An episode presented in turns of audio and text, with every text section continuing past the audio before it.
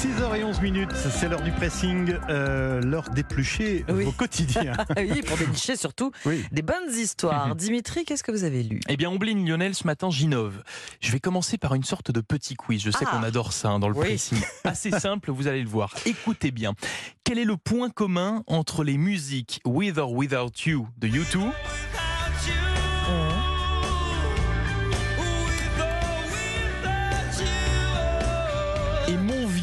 de Daniel Guichard, par exemple Dans son vieux par-dessus râpé, il s'en allait l'hiver, l'été, dans le petit matin frileux.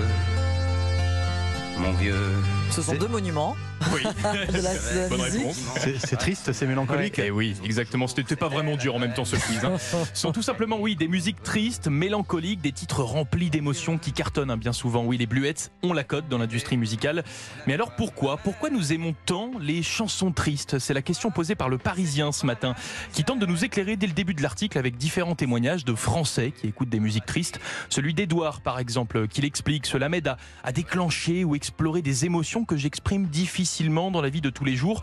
Et puis il y a celui, autre témoignage de Virginie, je la cite, quand on entend un artiste qui a composé quelque chose d'aussi triste, d'aussi obscur, on se sent un petit peu moins seul à traverser un état émotionnel. Virginie qui vise juste, et oui, puisque selon une étude scientifique parue très récemment, ce qui explique le succès de la musique mélancolique, c'est la connexion émotionnelle qu'elle crée entre l'auteur et son auditeur. Comprenez simplement par là que si vous êtes triste, écouter ce genre de musique va vous donner l'impression que vous n'êtes pas tout seul, qu'il y a quelqu'un d'autre qui vit la même chose que vous.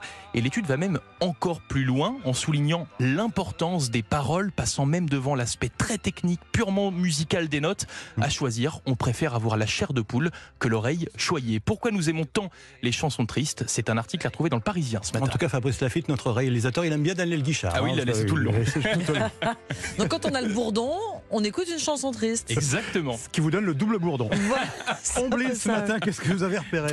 Un article du Figaro titré Quand il perd sa corne, le rhinocéros devient moins téméraire. On apprend donc que depuis presque 40 ans, on coupe la corne des rhinocéros blancs et noirs de manière préventive en Afrique, un moyen de lutter contre le braconnage. Quand cette méthode est appliquée à la fin des années 80, les réserves et les parcs euh, nationaux africains re- relèvent une baisse significative du nombre d'animaux tués euh, pour euh, cet appendice, cette corne aux vertus soi-disant médicinales. Sauf que d'après l'Académie des sciences américaines, euh, Cela n'est pas sans conséquence. Une étude s'est basée sur des données collectées pendant une quinzaine d'années, euh, sur euh, un total de 368 rhinocéros et des milliers d'observations. Mhm. Eh bien, il semblerait qu'un rhinocéros volontairement écorné, donc sans corne, parcourt beaucoup moins de kilomètres. Son territoire serait rétréci en moyenne de 45%, moitié Ah oui, moins. ouais. Cela viendrait euh, d'un manque de confiance.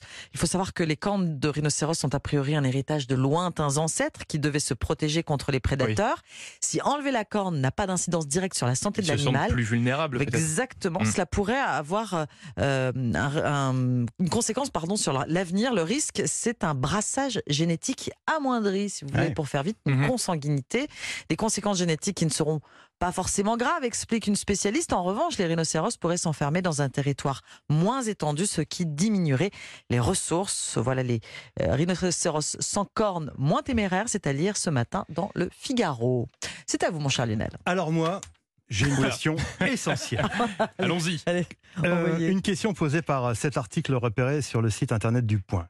Cette question, c'est faut-il encore tondre Ah. sa pelouse Figurez-vous qu'une certaine mode poussée par des agriculteurs bio, des jardiniers anticonformistes, tente à laisser pousser l'herbe dans les jardins. On appelle ça la mode du gazon sauvage. Une pelouse qui deviendra à terme luxuriante, mini prairie faite de fleurs, de plantes et d'herbes folles. Oui, la Figurez-vous- théorie, ça c'est la théorie. Ça. Oui, c'est la théorie. Il y a même un livre qui a été publié sur le sujet il y a quelque temps, Petit traité du jardin punk, dans lequel un auteur, un paysagiste invite euh, ses lecteurs à punkiser donc leur jardin. Alors pas de doute pour lui, écrit le point, remiser la tondeuse au garage, c'est le plus beau cadeau à offrir à la nature pour favoriser la biodiversité. Mhm. Le gazon tondu ne possède que 5 à 6 espèces végétales, dont le trèfle, la pâquerette et le pissenlit.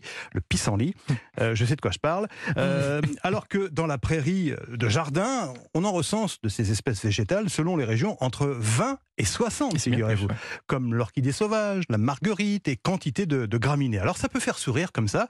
Mais sachez que c'est un, un sujet loin d'être euh, anecdotique, même fondamental. hein. Il y a un vrai débat chez ceux qui défendent la tonte différenciée ou raisonnée, les partisans des jardins à la française et ceux qui pensent carrément eh bien, que, que les jardins tondus donc, seront bientôt euh, regardés de travers quiche et écocidaire, figurez-vous. Ah oui, Écocidaire. ça va loin quand même hein, pour les, les jardins tendus. À lire donc euh, sur le site internet du point, lepoint.fr. Vive les jardins punk. Merci Lionel. Euh, merci Dimitri. C'était le pressing. On vous rappelle votre rendez-vous cet après-midi sur Europe.